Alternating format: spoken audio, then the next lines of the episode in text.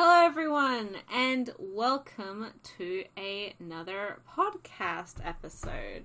I am G from Simply G, joined by my always wonderful co host, Ray from Whimsical Pictures. Hi, everyone, and happy Thanksgiving to the Americans. Yay! Um, so, this month, November, we are doing another creator mangaka spotlight. We're going to be talking about the wonderful and quite prolific in English uh, mangaka Natsume Ono. You may have heard of her. She's had a couple of her titles adapted into anime, which we will be talking about. Uh, the manga more so than the anime, I think, but she has quite a bit, quite a bit both in English and Japanese. Some of her stuff is not available uh, for the English speaking world, but we really have gotten a lot of her stuff, considering that I wouldn't necessarily expect her to be the most popular creator. Who knows? Maybe I just am not aware of of these things. But um, I am. I think G. I think G. She's catering to a few tastes that don't get catered to very often. Yes, this is very true. she's found her niche, and she's found, you know, she knows her passions, and she's going for it. And if nothing else, hats off to her because. I mean, she's living her best life out here. She's just, honestly, she's yes, creating the she media she wants thriving. to see. Thriving, she is thriving. so, um, if you're not necessarily familiar with this creator's name, you may recognize some of her more popular works, especially the ones that have gotten anime adaptations, namely Ristorante Paradiso, ACCA 13, and The House of Five Leaves. But as I mentioned, we have seen several of her other titles also available in English, as well as her vast catalog of BL, um, which she publishes under the name Basso, and quite a few of her other longer titles. Um, she has an ongoing title in Japanese right now, which hasn't made the jump to English publishing um, as of yet, and who knows if it ever will, but it would be interesting to have another one of her titles um, available because I, I am a fan. I do like a lot of her works. I don't really necessarily share her her proclivities, as it were, but I do think that she has a unique style um, in manga. Uh, outside of what we no- typically see um, being brought over. And Ray, I know you're somewhat m- less familiar. You've been reading up on her this week, and it's it, would be nice to hearing your perspective um, as a newish newish reader. Yeah. so I hadn't read much. I'd read a couple bits and pieces uh, back in high school, uh, and you know have in the intermittent years forgotten like everything mm-hmm. that I read. I don't even remember what I picked up. But um, I, I don't necessarily think that her books are that interesting to most high school students. Yes. uh, she definitely caters to a bit of an older uh, age demographic. Her works have this sort of more mature feel to them. Um, not in terms of like, you know, content, but the atmosphere is very adult, I guess. Mm-hmm. Um, but yeah, so I really was coming in almost blind, and I asked G for to rattle off a list of titles that I should check out that cover uh, the length of what we have in English pretty well, and so I have come to this episode having binge read um, a lot of those. So. oh my goodness, she she has put in such an effort this uh, these last couple days, this last week, and I applaud. I applaud you, right? you did. So y'all better watch. uh, I feel like it was. Uh-huh. It was very enjoyable. Like I, I feel like her works have a very cozy atmosphere to them mm-hmm. that's very befitting of the autumn season and the beginning of winter. So I feel like I was definitely kind of in a mood for it. Mm-hmm. and I think that's the perfect thing to start with is that I th- her a lot of her titles, um, even her longer titles, they're much more focused on, um, even though though there is larger plots sometimes being incorporated, a lot of them are much more just a uh, situational reveling in the atmosphere, reveling in the aesthetic of a certain moment, uh, namely, typically uh, European setting, uh, lots of food, lots of like fine dining, and handsome older gentlemen.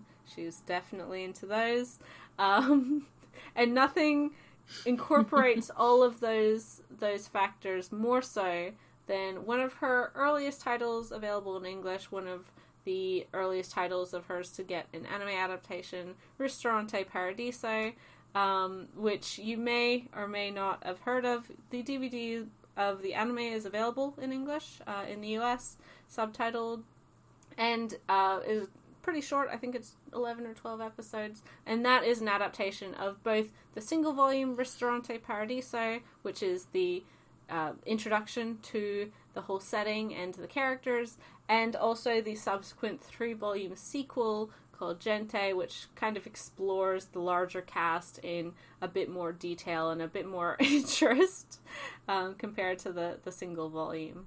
Yeah, uh, I was only going to read Ristorante Paradiso, but then I, I, was feeling it, so I read the three volumes of Gente as well. uh, but this is the original first volume, Ristorante Paradiso, is a single volume manga. It's about this girl uh, who I don't remember where she's from, somewhere in Europe. And she moves to Rome specifically to go to the restaurant of her mother's husband. She's basically been abandoned more or less by her mother because her mother wanted to pursue this dude who didn't want to marry a woman with kids. So she was just like, Daughter, I don't have a daughter. What are you talking about? and dumped her daughter off with uh, her parents, which sure is traumatic, but we don't really go into that that much. No. um, but the daughter shows up at uh, the husband's restaurant, like, Where's your manager? I got something to tell him. and instead, she runs into her mom, and her mom's like, shh, shh, shh, shh, No, no, no, no, no, no, no, no. Look, you can pretend to be my friend's daughter. I will get you a really nice place, okay, in Rome all expenses paid, pay for all your food. You're gonna have a great life. Just don't tell that man. um.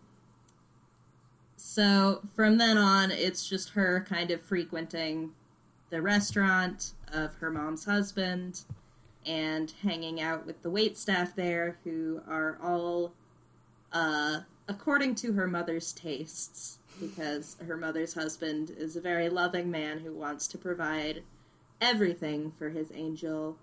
Um, this restaurant is entirely staffed by handsome older gentlemen who wear glasses. Even if they don't need to wear glasses, they still wear glasses as part of their uniform because that's how Mama likes it. um, and yeah, it's just a it's a very low key sort of reverse harem manga with a gimmick, more or less. Yeah. There's delicious Italian food and Italian wine and Italian views and Italian gentlemen. That's what it is. That's what it's here for. Doesn't overstay its welcome. No. You know?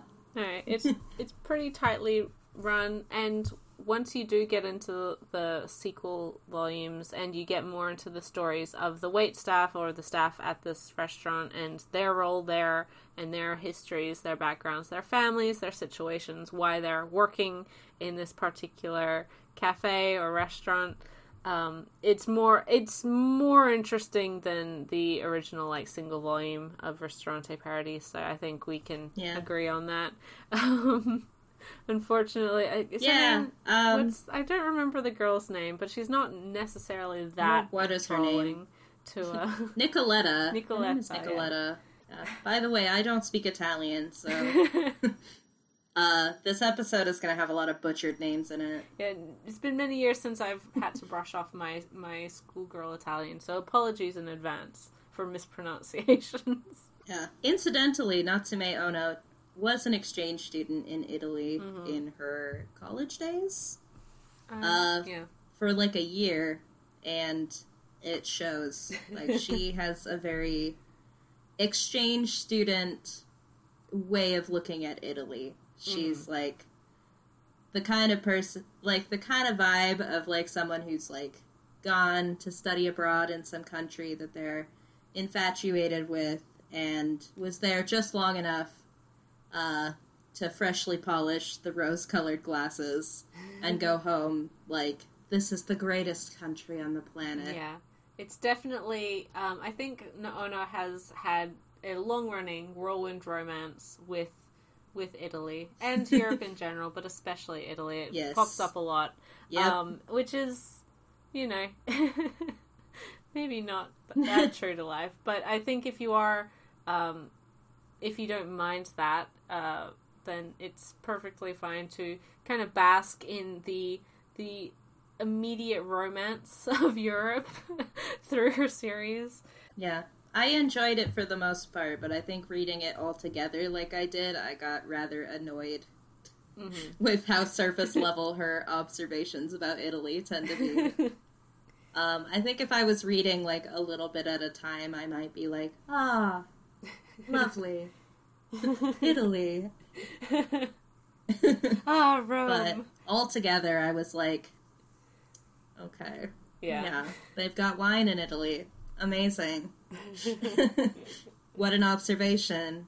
but yeah, I really enjoyed Gente a lot more than I thought I would. I ended up really just enjoying hanging out with these characters who are very kind, uh, lovely grandpas, mostly. You ended up liking the old man much more than I think you expected to.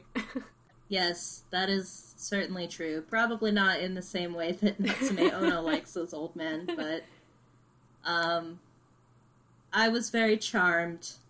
I was very charmed. Uh, the old ladies as well. Uh, some of the stories focus on like some of their wives and girlfriends, and I enjoyed those as well. So, also a grandkid who is the cutest. Natsume Ono draws adorable children. They're just kind of on the fringes of all of the series, but I yeah, super cute. They are. There's some adorable kids in her stuff. But I think that one is probably one that uh, longtime anime fans, especially those who do watch uh, more niche shows, more uh, shows that aren't necessarily in the public eye that often, uh, may have heard of. It's the the anime came out well, a long time ago, like over ten years ago. so we, and I think that that and the interest of Ristorante Paradiso kind of influenced the amount that of her works that we did get in English over the course of the last decade or so, um, because as I mentioned, we've we've gotten quite a quite a good chunk of her work, um, both long running stuff or longer titles, multiple volume titles, um, as well as the short story collections. yeah, we've gotten so much from her. And speaking of those short story collections, in a similar vein to Ristorante Paradiso, um, I did want to pick up one of her short story collections, just sort of as a representation. Um, and G, out of all of them, uh, recommended La Quinta Camera, which I believe started its life as a webcomic, but it's collected in a single volume. And I got a similar vibe from that that I did from Ristorante Paradiso, where it's just it's about a group of guys and a girl who moves in with them in their flat in Italy, and it's just you know, it's just vibes, man, Italian vibes. it is also Um, incidentally nice. her first published work, uh, kind of just ever. We do have a, a collection of her um, stuff that she she wrote before that, but wasn't published um, until much later. So it's really really early stuff from her. Yeah. And I think the most like noticeable thing about it, just like looking at it, is that the art style of her short story collections and her older work is much different from her art style now, which even her art style now is very distinctive and very immediately recognizable as her. Um, but her older stuff really doesn't look like what you would even consider as manga. Um, it looks very underground um, in a lot of ways. It's got and it it sort of fits with the whole reveling in the aesthetic of Europe. Um, uh, there's a lot of I don't know. Everyone looks so. I, they have a particular look, which half the time makes them look like like Vogue models, and just again also being dumped into this moment and enjoying their coffee or their cigarette or whatever, and just watching the time pass. The slightly tousled hair, the like heavy lidded eyes, wide Very set much so. Long fingers. but yeah, uh, her early stuff in particular, with like the characters having this almost Western cartoon kind of look to them, hmm um, with their big heads and big eyes on this like little body. It, it's very cute. It gave me like a greeting card feel. hmm Um, and I kind of see how that has carried itself into her more detailed and very elegant Vogue model style that she has now. yeah. Uh, especially in the facial expressions, there's something very cute about them. Um, with these like big like doe eyes and the big goofy frown, very low set on the face. Mhm. Um, They yeah, it has a very distinctive look. and it's it's interesting when reading because you can uh, the characters can be like just oozing this this nonchalant style um, in certain panels, and then dependent on you know reactions, dependent on the situation, the next panel has them very cute, and you're like, oh, that's really sweet. What? How? Aww. Aw. Oh my gosh, it's so funny like reading House of Five Leaves Mhm. um and like seeing this style that like makes some of her characters look so cool and nonchalant be used to make Masa look like the most anxious wreck that you've ever seen in your life at all times. Yes. the most uncomfortable boy. the mo oh th- that poor boy he he is consistently just high stress but i think that's that's part of his journey over the course of that series and we are of course talking about the protagonist Yeah. of personally my favorite of natsume ono's works house of five leaves um, it's eight volumes long the entirety of it was released by Viz, as was Ristorante Paradiso and Gente. Um, I don't think we mentioned that earlier. um, majority of the stuff that we've gotten from her, uh, or the older stuff that we've gotten from her, has been Viz, but we have seen other publishers pick her stuff up as well. Um, and that one, eight volumes long, it's set in historical Japan and is about a group of various individuals who have sort of fallen into well it's about a anxious he's not quite a samurai he he was let go from duty he because he was just an anxious He was a bodyguard. yeah and he can't really find work Mm. because of his personality unfortunately um and so he's He's just as soon as you get more than two people in a room around him, he just cannot function. yeah He's got very severe social anxiety. and thus he's been looking for work he's been kind of drifting along just um, you know trying to trying to find something stable for himself to do and he un- unexpectedly falls into this group who he discovers um, kidnaps the young heirs of uh, wealthy families for ransom and uh, gives them, you know, and basically makes money that way. Ransoms Yep. people for money, and there's a larger like there's Bunch of lowlights. yeah there's a there's a reason for this, and you do learn more of to why each of these characters are involved with this. Um, but they're not necessarily like obviously kidnapping and ransoming people is not a good thing. These are very morally great Yeah, characters. Um, but they certainly have their they're reasons. not entirely on the up and up. uh, Masa's very like scandalized by all of this immediately. Like he even like he even meets Otake, who's like one of the women Mhm. in the group, Mhm. and she is very very much the sort of femme fatale esque geisha type of character.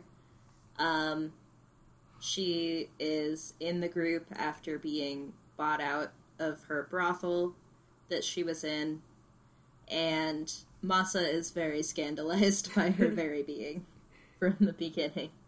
Uh, he gets used to her pretty quickly because she's pretty easygoing, but hmm it's kind of like, oh, baby. we also have sort of a career thief in this group. We have a tavern owner and sort of his daughter. She's not she doesn't really get caught up in it, but she she is involved in certain aspects. And of course, the ever the ever mysterious leader of this group, Yaichi, who's the one who kind of suggested Oh. this. um, Hey, G. yes. G. Yes. You forgot Who? the most important member, the handsome older gentleman. he's not technically in the group, but like he's kind of in the group. He just holds the hostages. Oh yeah, I mean place. he's so- but- he's not in a lot of the. Apologies for forgetting the handsome older gentleman, He's- but he's not in a lot of the meetings. Let's be fair. That's true, but he is very present. um, but yeah, Yaichi is the sort of leader, enigmatic leader, uh, who Masa is initially sort of hired by, I guess, as a bodyguard because specifically because Yaichi thinks he's going to be useless. Mhm. Um, and surprise to him, uh, Masa does actually know his way around a sword. He's just anxious. Um, and he ends up falling sort of deeper and deeper from that. Mhm. But I think the reason Masa's drawn to Yaichi from the beginning is he is very drawn to how suave and nonchalant and cool Yaichi is in everything that he does. Mhm. It's very much the kind of person that Masa wants to be. he's he's sort of the the kind of polar opposite to Masa in a lot of ways.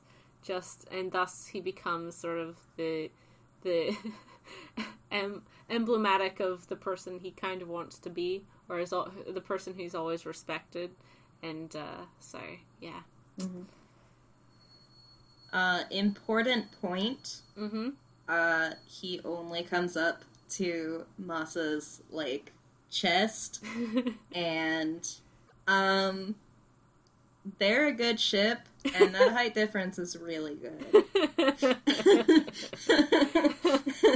and you are not you are certainly not alone in that sentiment. Um, that's definitely an undercurrent that a lot of fans a lot of um, readers i think feel. It's not exactly subtle their their interactions. Look, I'm just saying, if um, Basso wanted to write a doujinshi about them, I would buy it. it would certainly be um, welcome. Welcome. Um, and i know you haven't uh, actually finished this one but you have read quite a bit of it. You read uh, three quarters of it which is a huge chunk of those eight volumes. And um, i'm interested to see or to hear your your opinions on it not having hit the quite the ending of it yet. Uh, it was a rocky start for me. Mhm. I the first volume I didn't dislike, but I really didn't get off very well with Masa. I was just annoyed by him. Uh-huh. So I was like, I mean, I think you're supposed to be. He's very tactless, and he just. I almost feel like it's because he's in this place where he has convinced himself he's not good at anything Mhm. that he has become not good at anything. Like, it's not just the bodyguard jobs, but it's like any job that he picks up, he's just terrible at. Mhm. Um, and I was just like, come on. Because it didn't seem like he was growing any self awareness Yeah. very quickly.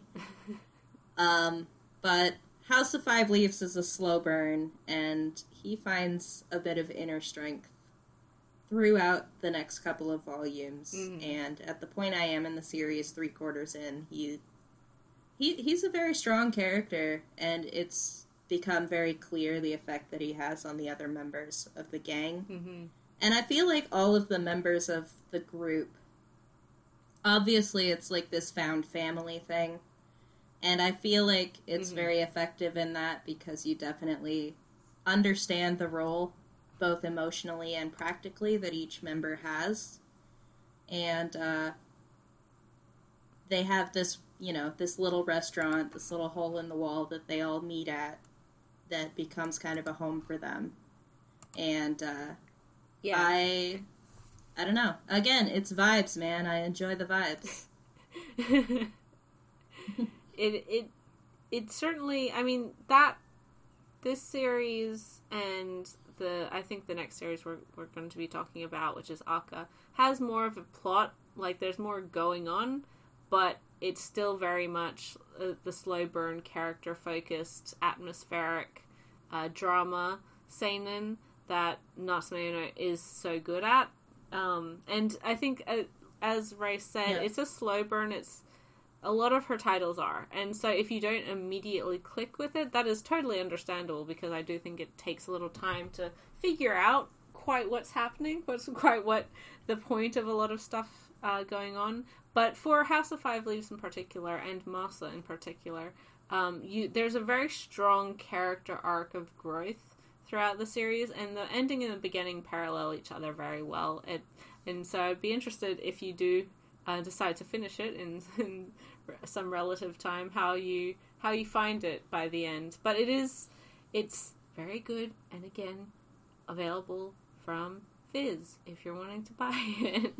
Beautiful signature editions as well. Digitally too. yes, yes. Yep. You've got options. Yeah, and I feel like that aspect of like taking a more serious story but taking it at a more leisurely pace, uh, that's sort of a commonality between this and ACCA. hmm Um, we'll get into it more when we get into ACCA, but I felt like that that those pacing choices and the darker story, that mix was handled a lot more smoothly hmm in House of Five Leaves, in my opinion, Mhm. than in ACCA. Um, there's a lot in ACCA where I felt like certain aspects of the story and the atmosphere are just like doing battle with each other, Mhm.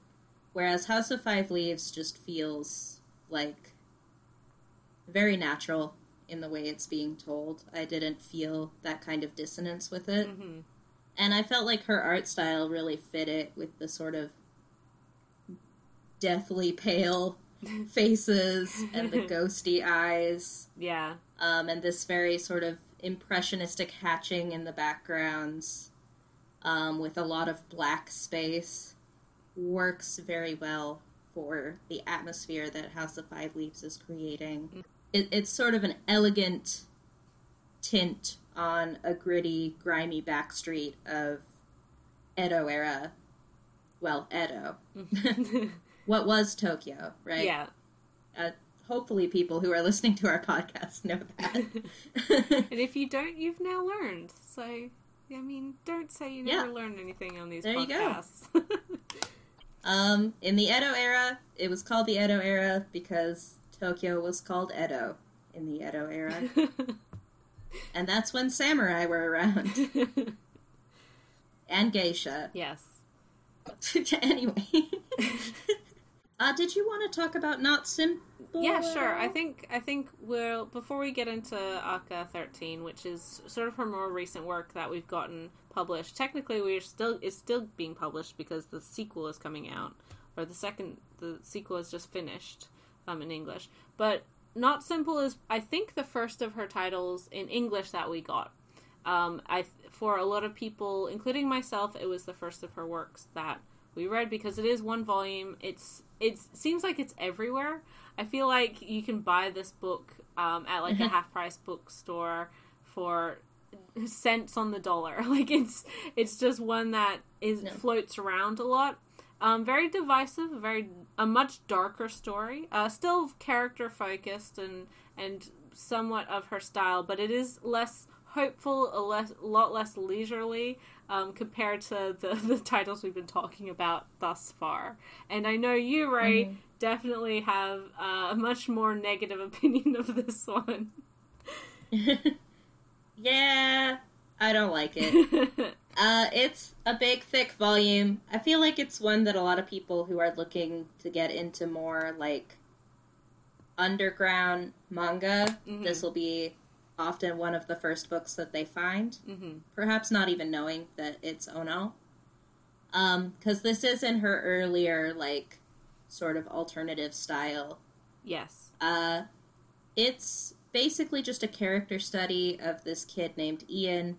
He's not a kid. He's in his twenties. He's a kid. But from his life, his like Um, from his childhood, he's Australian as well. It's like set in Australia for no reason other than like I don't know.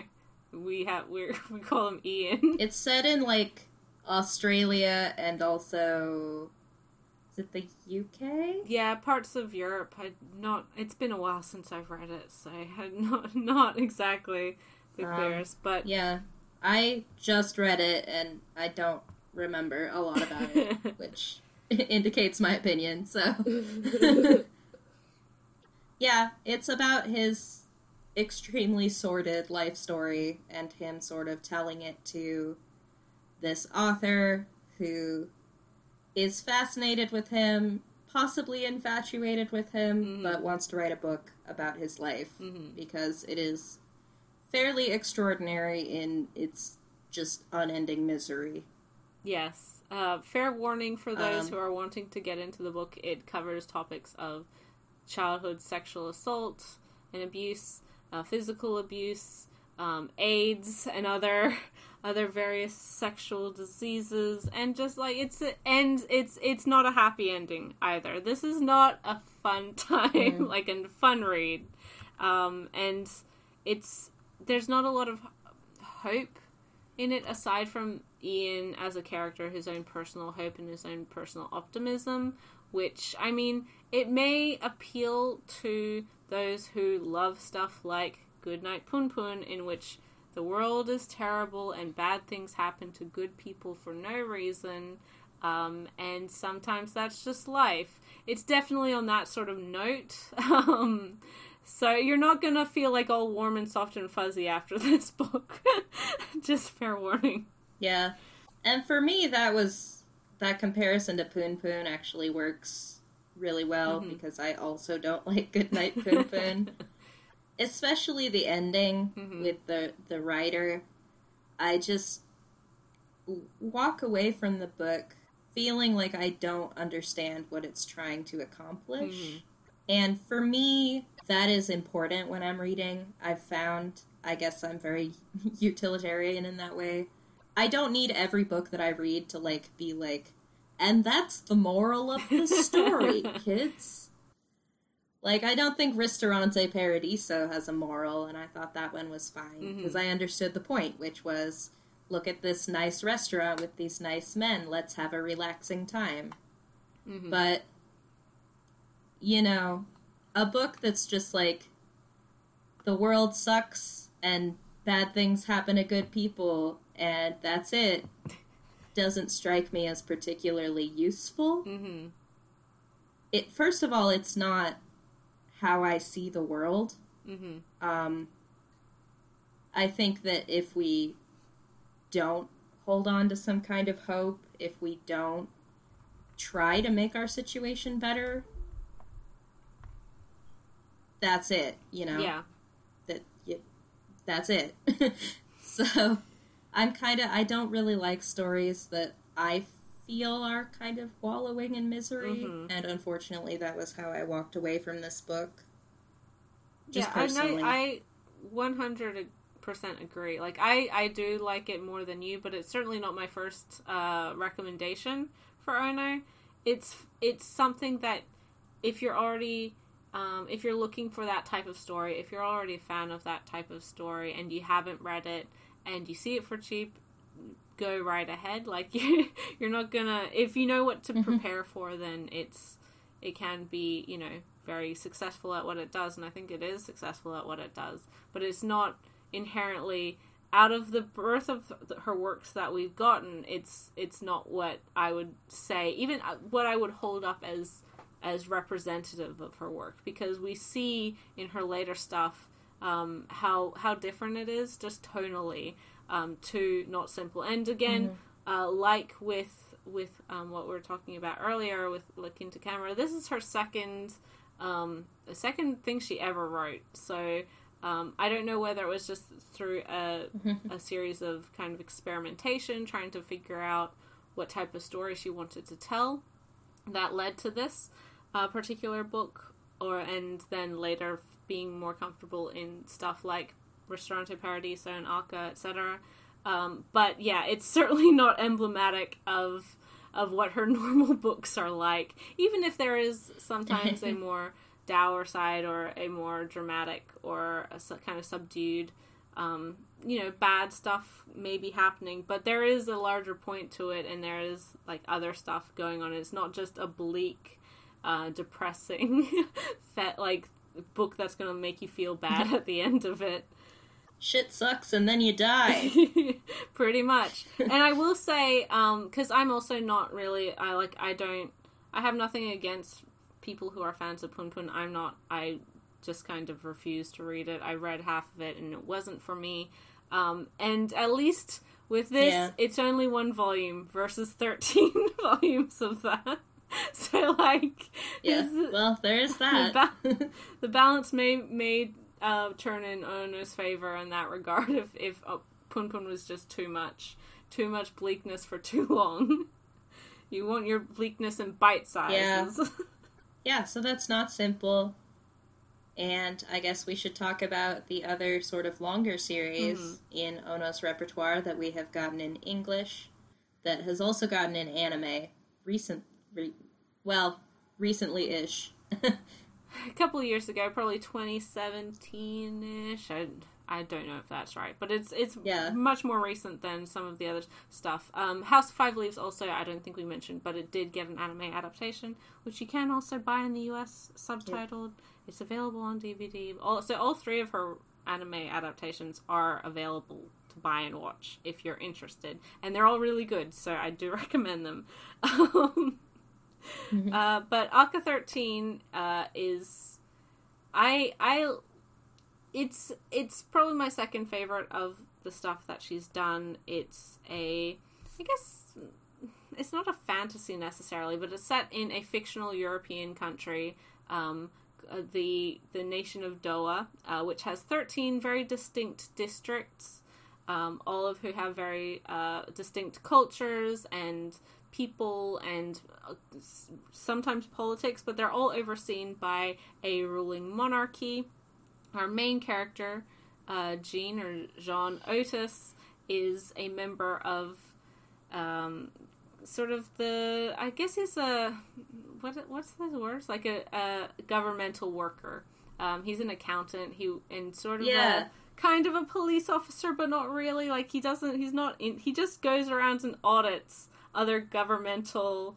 Uh, play, Yeah. like, other so basically, um, the kingdom of Dowa has an interesting sort of structure to it, where it has the monarchy, but it also has a separate entity, um, called ACCA. Mhm. The organization is called ACCA, and they run like all of the,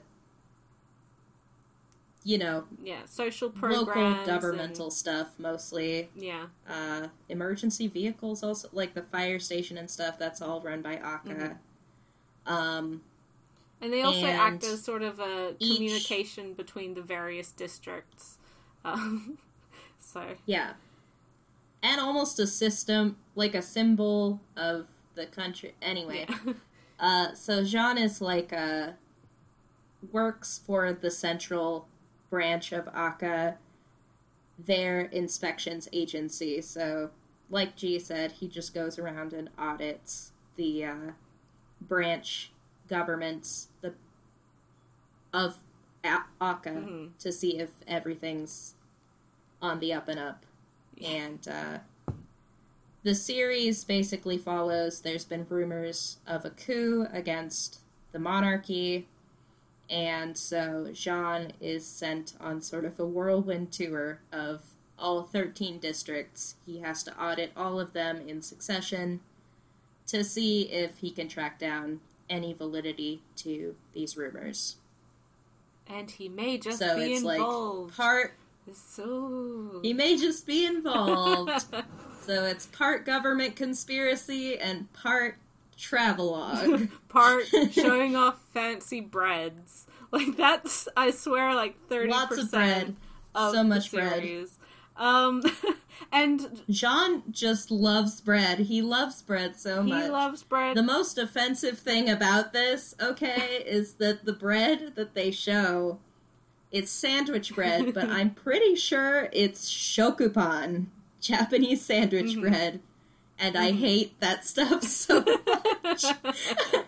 Shokupan is such an insult to sandwich bread, and yet they describe it in such loving terms. But Ah, ah, nah. every time they described like chocolate sandwich bread or walnut sandwich bread, I was imagining flavored shokupan, and I was just angry. I saw like I I I always imagined it as like the honey the honey bread that you get in particular cafes in Korea. It's a dessert and it again I don't know if it's the same thing as what you're talking about, but it's a very thickly si- sliced white bread, kind of cakey, and they just drizzle Mhm. stuff on it Yep. and you eat that as a dessert. That's they just eat it without drizzling stuff on it. They just got stuff in it like walnuts or pistachio or fruit or whatever. Who knows? Oh, so many wondrous, amazing breads in this series. Um, but not only Yep. so we follow Jean on his whirlwinds tour. He has a best friend from high school called Nino, who is a uh, photojournalist, and he Who is it, they, hot? he is hot. He is definitely hot. And then he has his younger sister. Um, what's her name? I can't remember. Lotta. Yeah, thank you.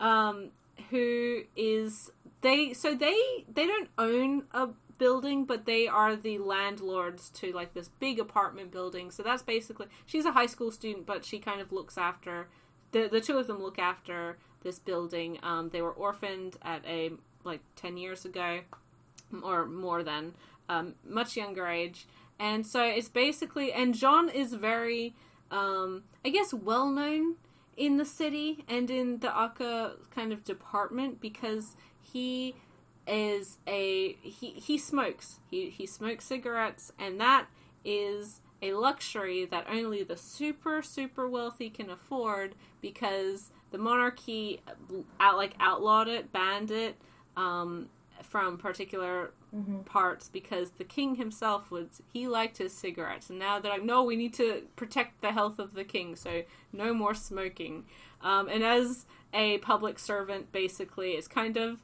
a shock to see that he he has interest in smoking and that he does Yeah. smoke very often um, and i mean He is a very inconsiderate smoker. yes um, and uh, I mean, in real life, smoking is gross and a bad habit, and do I do not encourage it. But man, is it lovingly rendered and cool looking in ACCA thirteen?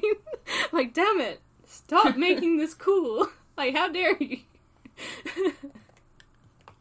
Um, yeah, that's what he does all day. Is just you know ruin his health with his cigarettes and clog his arteries with dessert bread. yep, and then ha- like half the time maybe audit a government building, but it's not Yeah. not really. Very leisurely. He's and nobody trusts like the work that he does because he's so nonchalant. But then, of course, he's actually very good at his job. He's very good at his job, but he's also Um, like he really doesn't want to progress. Like he doesn't care about. He's constantly trying to quit. Also, he just he doesn't want to like be because he has the skills to be like at the head of the department um you know kind of delegating to all these different people and he he has no interest he has zero interest he's just coasting along because it, it's a job and it's something to do and it's easy for him yeah. so I feel like the secret reason is that he really wants to be topped by the director chair. So,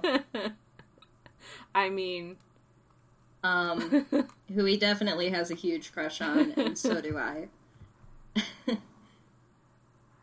um, yeah, she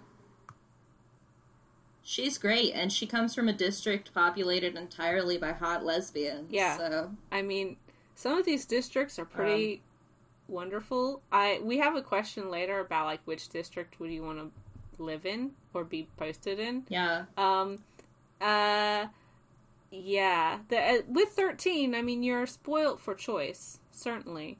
Um, and they are all very distinct. They have Yep. distinct weather. They have distinct industry, and because of that, there's a lot of conflict between districts as well as to who provides more for the kingdom or the country and how much they should be given because of that, etc. It's politics, politics. um, yeah. so there's a Honestly, it reminded me. It reminded me a lot of the U.S. Mhm. Like the way that nobody quite knows if these districts can even be called part of the same country. mm, Um, there's even some like secession mutterings going on in certain districts. mhm. That felt the way that the culture varies so drastically, depending on which district you're in. Also felt very similar in a lot of and ways think- to the U.S. Um, Yeah, I, I think we see it in the U.S. Even here in Australia, like my state versus the East Coast. Um, there's a lot of different tensions and a lot of different like what what certain states bring to the table in their imports and exports, etc. And uh, and I, Europe as well. I mean, even England, but uh, throughout Europe, it's it's something that is very, I guess, um, reflective of true life. Or despite this being a fictionalized country and a fictionalized setting, um, it is something that is pretty pretty on point when we're talking about like just a large landmass being grouped together. the thing I think Yeah. American specifically is, uh, more so how how much of the governing is left up to each individual district. hmm like the branch government pretty much just does everything in the district and the federal government just kind of shows up randomly to be like are your papers in order uh um, even though they ostensibly have a king anywhere with states i guess Anywhere with with lots of people in a relative area who've been there.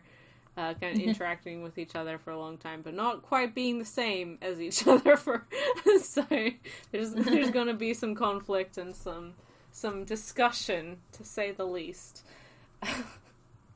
yeah uh this series it's uh yeah like i said a little bit when we were talking about house of five leaves for me the balance was off hmm a lot of the time. Like I feel like especially in the latter half, you know, the first couple of districts we spend quite a bit of time in. We get this loving like showcase of what's special about the district.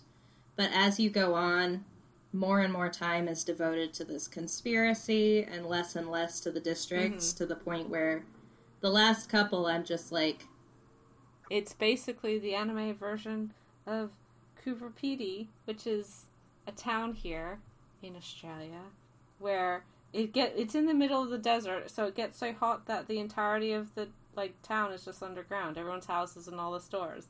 It's just that, but in anime and uh, uh, an entire state. Like we don't have an entire state that does that, but I was like, oh hey, Yeah, except with some very weird philosophizing about how poor people are actually happy because they have something to strive for.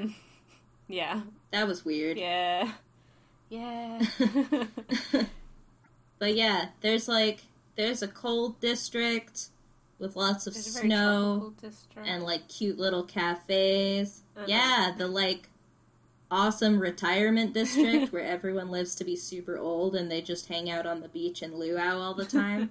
that would have been great. um, the giant food district. there's the one that's Where? giant food district, the biggest strawberries you've ever seen in your life, and everybody's like seven feet tall. um, and there's the one that's just hot lesbians in well tailored uniforms. yep. Um, there's a sailor district with lots of fish, Oh yeah, and there's, there's the like a, a district. cowboy district. there's the Les Mis district, the I saw Les Mis and thought Enjolras was really hot district. I mean, I don't blame her. I- yeah, it's not a bad sentiment to put into manga. Um, and there's um, uh, there's the state of Arizona. There's also the state of Nevada, or more specifically, maybe Las Vegas, um, just as districts. Yep, that's the cowboy district. Yeah. Unfortunately, the Arizona district um Has uh, some questionable, some questionable. Um, fashion choices. Yeah.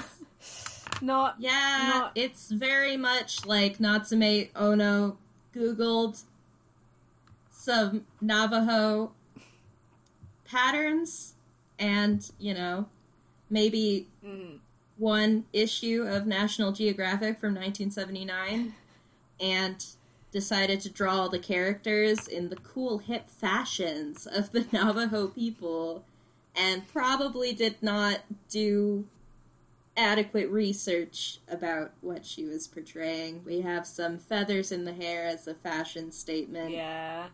Um, it's very. Also, like, they're not depicted as. There's another district that's like Persia, Mm, right? And those characters are the only, like, visibly dark skinned Mhm. people in the entire series, which, for reasons that come down to how this conspiracy wraps up, is very ends up being more problematic than it had to be. But it's especially problematic uh, in that the people who are wearing these Navajo esque costumes are not. They're not depicted as darker skinned or as you know as people of color essentially we have the council member who's a member of that district Mm, on the cover of a volume, and he's very, very pale, yes. Yes. which is just kind of. It's like. Uh, Yeah. gonna be a yikes for me, you know? Yeah, it's certainly not the most um uh yeah, it mm, mm, mm, mm. There's there's issues. There's certainly issues with it. Putting it lightly. I was so mad with how that district was handled too, because I was like, oh, cool, it's like a Persian district. Mhm. It reminded me of like the Persian couple from A Bride Story with all those beautiful gardens, and I was like, that's awesome. We're gonna spend a quick holiday with all these beautiful flower gardens. But that's right at the end of the series, so we spend like no time there at all, and he's there and he's like, he sees like two people on the street and he's like their smiles look forced. And he sees some flowers and he's like those flowers are creepy. And it's just like i don't understand why this district is so bad. Mm. like why are you judging people you just saw on the street john? Like maybe maybe they're just having some allergies okay like I didn't understand why. Like, I feel like if you're trying to build this one district as being sinister in some way and having this sort of sinister. yeah. The the larger mystery of like maybe there's some answers to the conspiracy Yeah. here. that. There's more. You need to do mm-hmm. a little bit more. You need to spend more time there and maybe skip the Vegas district and skip the underground district and give yourself a little time. Mhm. Maybe skip a few of your trips to the bakery, you know? Because this is pretty vital content and it ends up a lot more problematic than I think it needs to be. Mhm.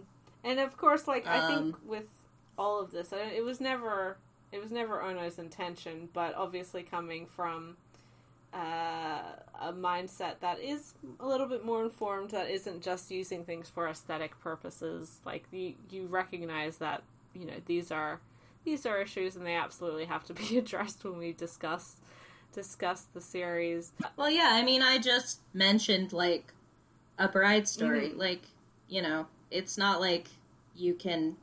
It's not like Japanese people are incapable of like doing a little cursory research about Persia before depicting a culture based on it. Mhm. So it's kind of like you know, it, it's kind of like the Italian stuff. And I think that- you know where it, it yeah, just it's kind of it's part of her just like feels- being interested in the aestheticism of cultures more so than necessarily diving deep into what they represent and why they may be important to the people from those areas and why certain things shouldn't be depicted which is the way a they are. problem. it's Um, a problem. It's a yeah. big problem. I I mean, I'm I'm from Arizona. hmm Um, that's where my family lives. They live right on the edge of the Navajo reservation. So, like, seeing that really struck a nerve Mhm. in a way that you know it might not have if it was somewhere a little further from home. But it, yeah, mm, mm, mm. But I do think it's valid to say that, me. like, as a series, it's a little bit shorter than. I mean, it's a longer one of her longer series, but it is shorter than Five Leaves, and I think it does have such a leisurely pace early on, um, and it it takes so long to get to the ma- like the larger plot that it kind of does suffer as into trying to cram everything into the ending. And so you do get that disconnect between the you know that what we were talking about the aesthetic of like hanging out in a cafe and eating good food and smoking a cigarette and like watching the world go by. And then also like oh government conspiracy. And oh no there's a coup. And oh no Mhm. this person's been shot. And oh no this person's been revealed to be someone else. And you know like that's very end loaded and it feels like that could have been developed a lot easier throughout uh, the six volumes if she had jumped to that a little bit earlier Also, to me, it just wasn't a very interesting conspiracy. Mhm. Like, the resolution of it kind of made my eyes roll a little bit. uh, well, the actual resolution also was. I was like, okay, we're just gonna keep the oppressive monarchy. Mhm. Okay. Cool. We're not gonna change anything? That's fine. Okay. And then, like, the one district secedes, um, and they're like, we're gonna keep the 13 in our logo with the hope that they will one day rejoin. You know, we have some states working very hard to become independent Mhm. in the real world, and their mother country constantly insisting that they're actually still part of, Mhm. you know? so I'm like, I feel like this is Japan. This artist is from Japan, and we've got a very obvious example of this right next to that country. So, yeah you know, it, it's just like maybe think. Mm. maybe think. uh, uh. It's like I didn't dislike the experience of reading the series, but it's like when I when I think about it, Mhm. I get more annoyed. Mhm. It's a it's a um yeah, after the fact cuz reading it I don't think there's that much like I mean, things will jump out at you and there's problems. It's not a perfect series absolutely. Um but it's definitely kind of those those after you've percolated those thoughts a little bit that you understand why things seem off or seem things upset you more so than when you're actively reading it. Yeah. But what I was actually saying was that I didn't think the conspiracy was interesting because they introduced like two characters who are potentially bad, Mhm. and one of them is introduced as like scowling and mean, and the other one is introduced as like smiling and nice. And in the end, they're like, actually, the scowly mean guy was a good guy, and the smiley nice guy was a bad guy. Yeah. And I was like, oh wow, did we really need to spend this much time to get there? I'm- I'm interested to, and I don't know if you you'd be interested in reading it, but they do have a two volume like postscript series, sequel series, literally called ACCA Thirteen PS. Um, and I don't know, I haven't yet Mhm. read it. I don't know what it's about aside from I assume stuff that happened after the events of the ending. Um, and I'd, I'd be interested to see how that plays out. I can't actually speak to it because, as I said, I haven't read it. Um, but there is technically more ACCA available, and um, both this this the original series and the sequel series have been licensed by Yen Press. I don't think we mentioned that. Um, so you can again buy it digitally or physically, whichever you prefer, um, if you're wanting to try it. Um, but there is, I think, I don't know whether it's because Ono wanted to explore the world more or explore the characters more, and whether or not a two volume additional thing will help with some of the pro- like they won't help with some of the, a lot of the problems that we've talked about.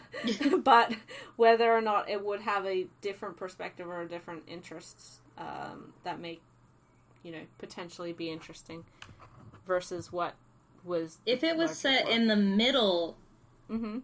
If it was set in the middle of the series and just like going out to the districts and stuff or exploring characters more, I feel like I'd be interested. But like, since if it's after as a postscript, I feel like the way that the series ended shook things up in such a not smart Mhm. way that for me, I would just be annoyed.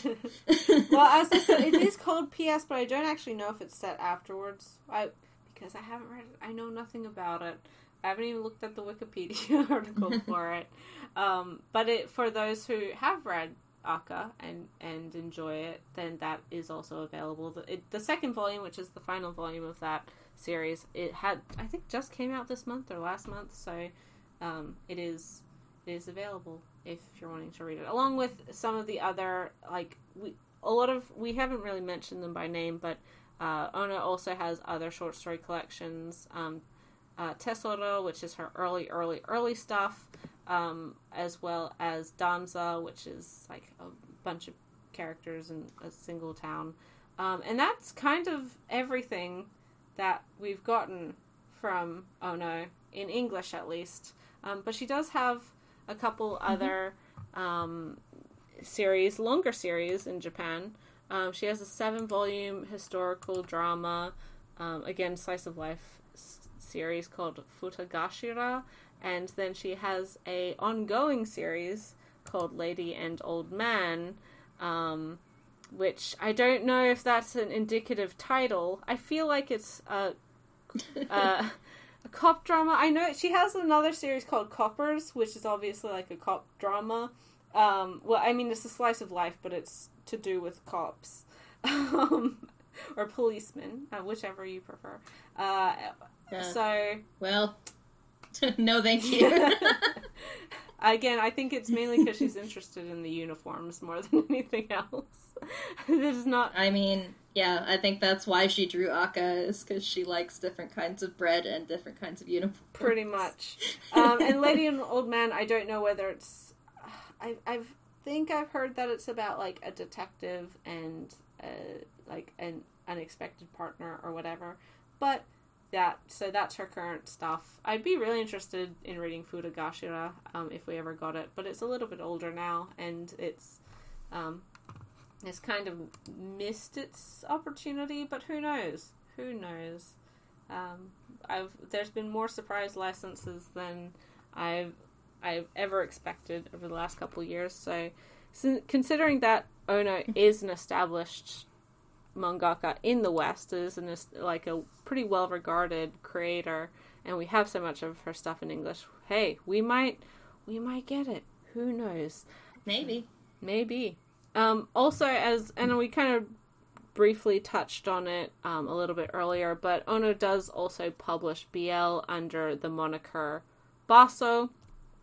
Um, and she has a whole ton of stuff uh, that she's put out that way as well. Um, a lot, a lot of BL regarding older men. I mean, what she knows what she likes, and none of which ever has ever come to English. And I think there's probably a reason why, because most BL fans, um, especially uh, during the like the boom of, in the early 2000s, didn't care about romance between old men. They wanted hot teenage boys and hot office workers falling in love. Not not so much not so much the silver foxes and those heading into retirement.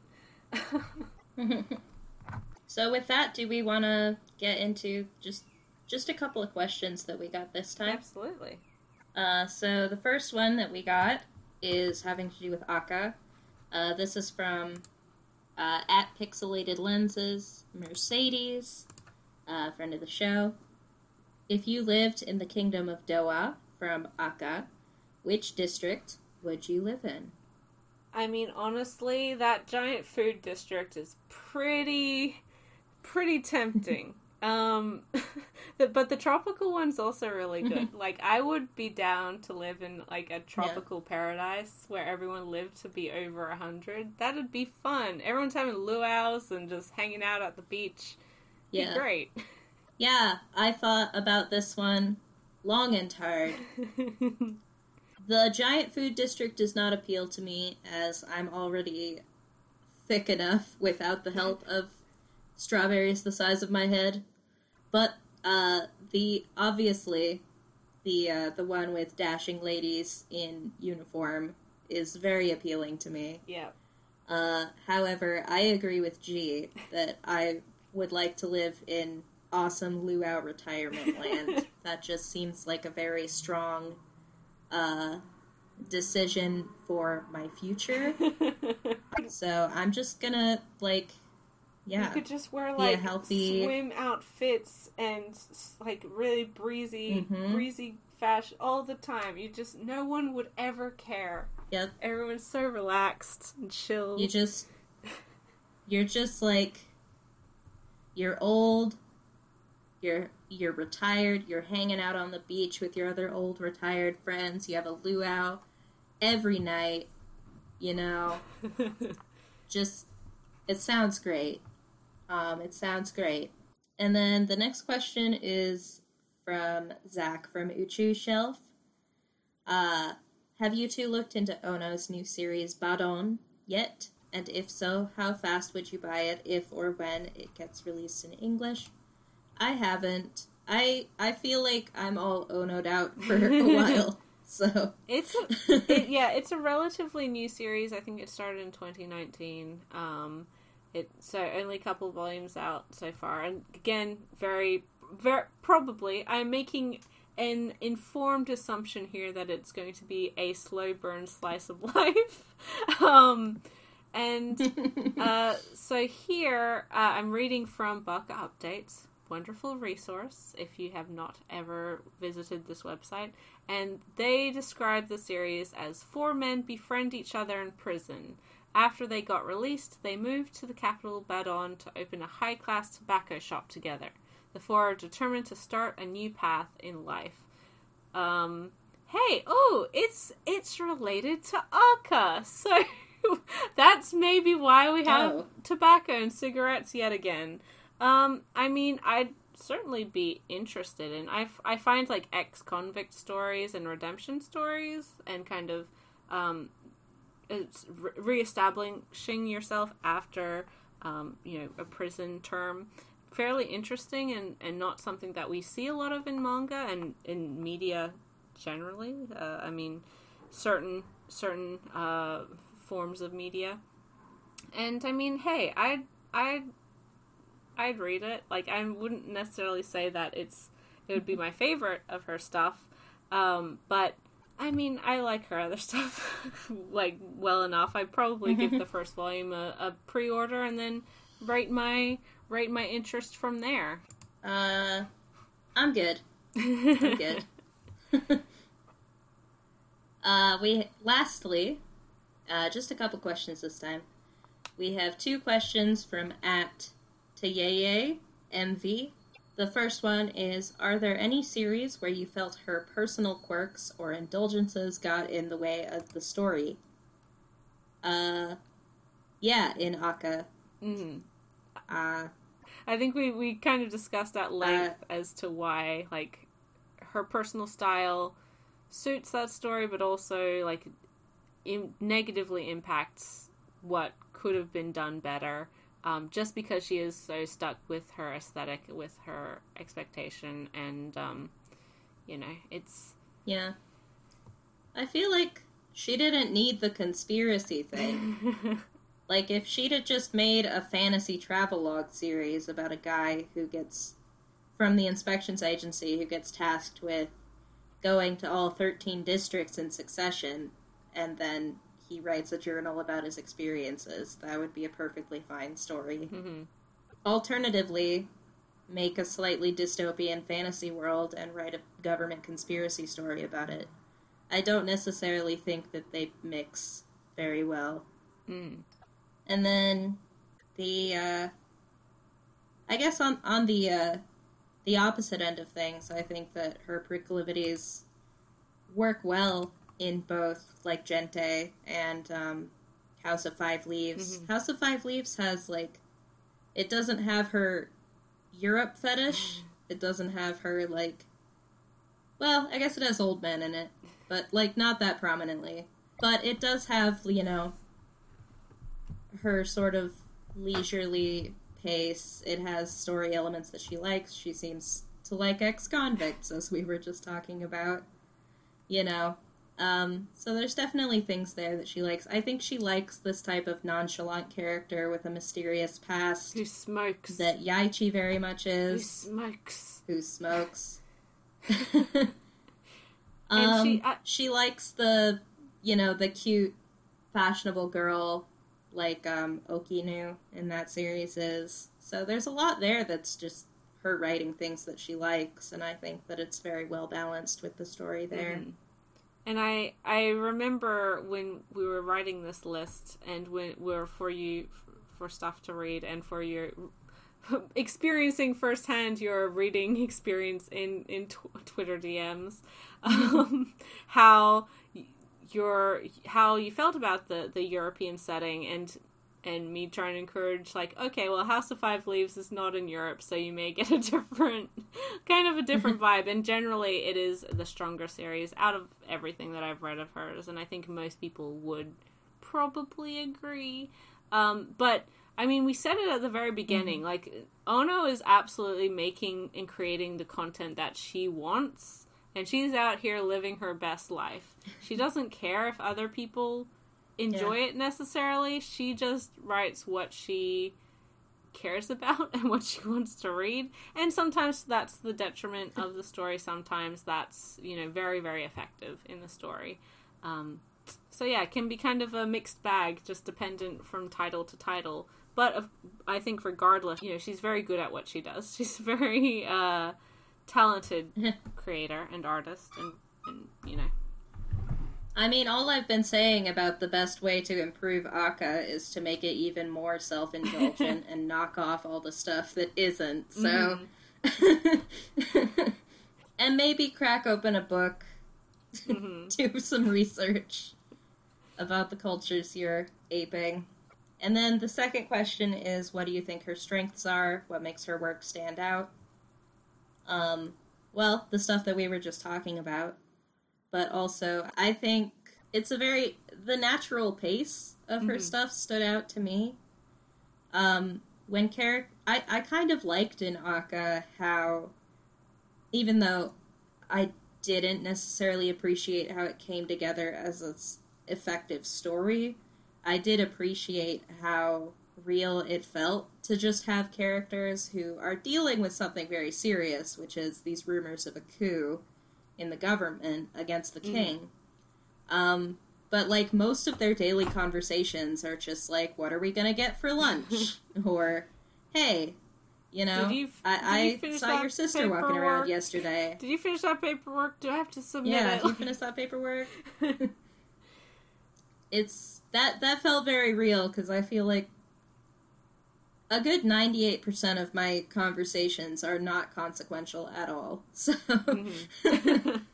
um, whereas you know, fiction kind of has to it has to move things along a little more. Mhm. So you do want a little more dramatic substance to most of your conversations. But I think there's something interesting to the idea of maybe wanting to capture a more realistic flow Mhm. to conversation. Um, there were definitely moments where I was like, oh, that was just like this conversation I had the other day with my friends. And uh, I appreciated that even if the cons outweighed the pros in the end. Yeah, I think most people who've worked a government job or who've been in an office situation or had like co-workers basically anyone who has been in that situation like you recognize that in your own life you're like yeah yeah i mean that's Yeah. that, especially like his um Jean's uh you know coworkers in his central branch office like Mhm. whenever he says like which district he's going to next they're like oh what are you going to bring us as a souvenir bring back yummy food please they and they have they always have like Mhm. cakes in to share because they've got like oh this bakery opened up we gotta try this new food. Oh, and there's always there's always the circuit of like okay who's bringing delicious food to the office? Okay we're all gonna share it. No ifs ands or buts. Like i hope you brought enough for everybody. Yeah. Anything else in terms of strengths of her work or what makes it stand I mean, uh, we also mentioned this earlier, but her art style is just, I think, perfect for what it needs to be for her stories. It makes them very distinctive.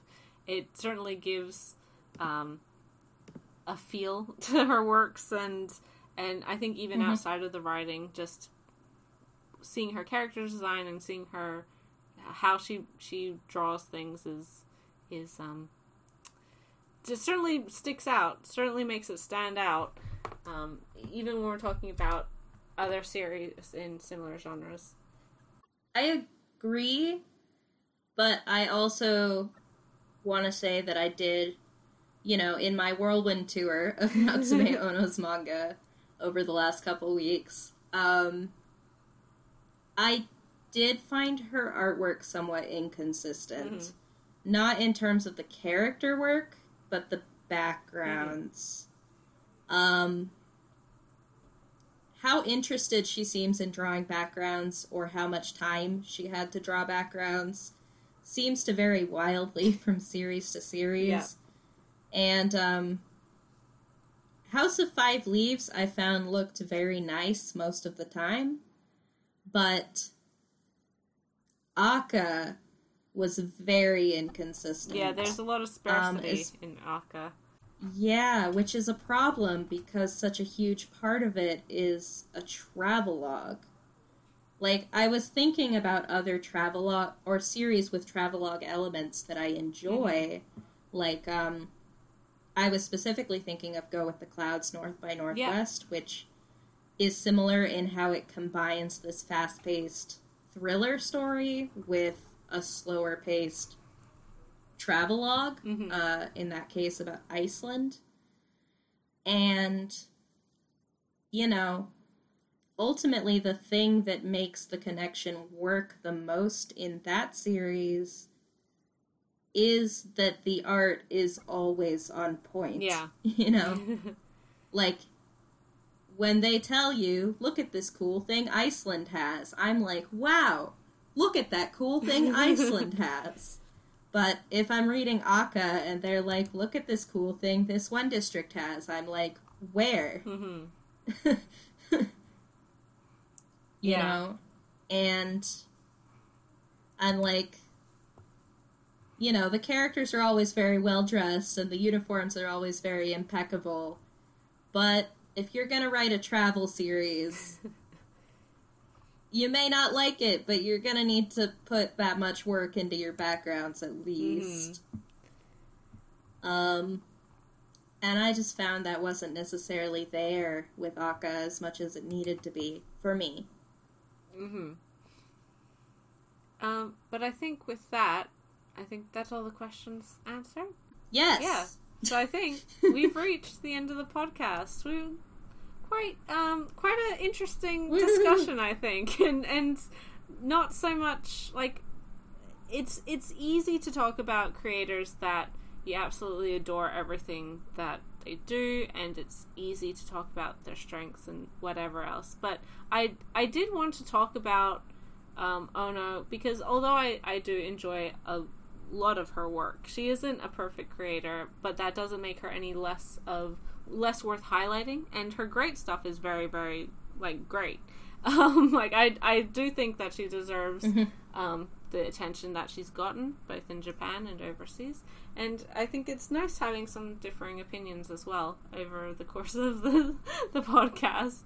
And you know regardless of of our opinions it's always interesting i think to see who in our audience has read some of these things maybe have been introduced to ono or any of these creators through this and may may now be interested. And you know it's it's good to have a wide variety. We we're we do have expectations in the future to talk about series we dislike. Like i know this last two years we've mainly focused on stuff we like. Um, but there is there are plans don't worry. Um, but Yep. as for next month um, um, it we are it's December. It's the end of the year, and I think like we did Yeah. last year, we will be focusing on some of our favorite releases from this past year. Stuff that surprised us, stuff that absolutely exceeded Yeah. our, our expectations, and maybe stuff that didn't quite hit the mark despite wanting to like it very very much.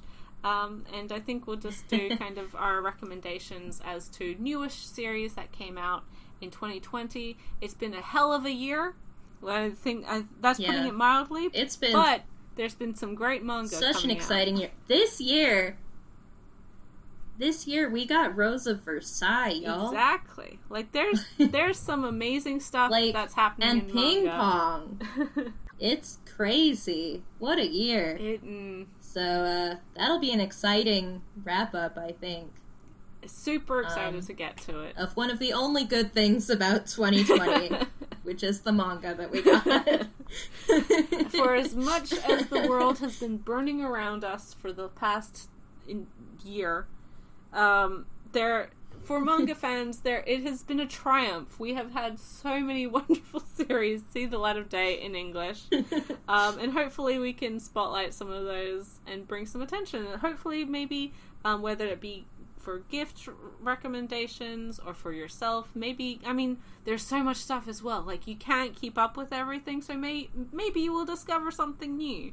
Um, we'll we'll get to that. Um, and I'm sure I'll I will still like ask for questions and all of that as well. So look forward to that once I tweet about it. As always, you can follow me on Twitter at collectinggg. The links will be in the description down below. And of course, uh, pl- please, please, if you haven't yet subscribed to Ray's YouTube channel, Whimsical Pictures, um, do that because she's wonderful. And go follow her on Twitter at Whimsical Pics. It she, it's great.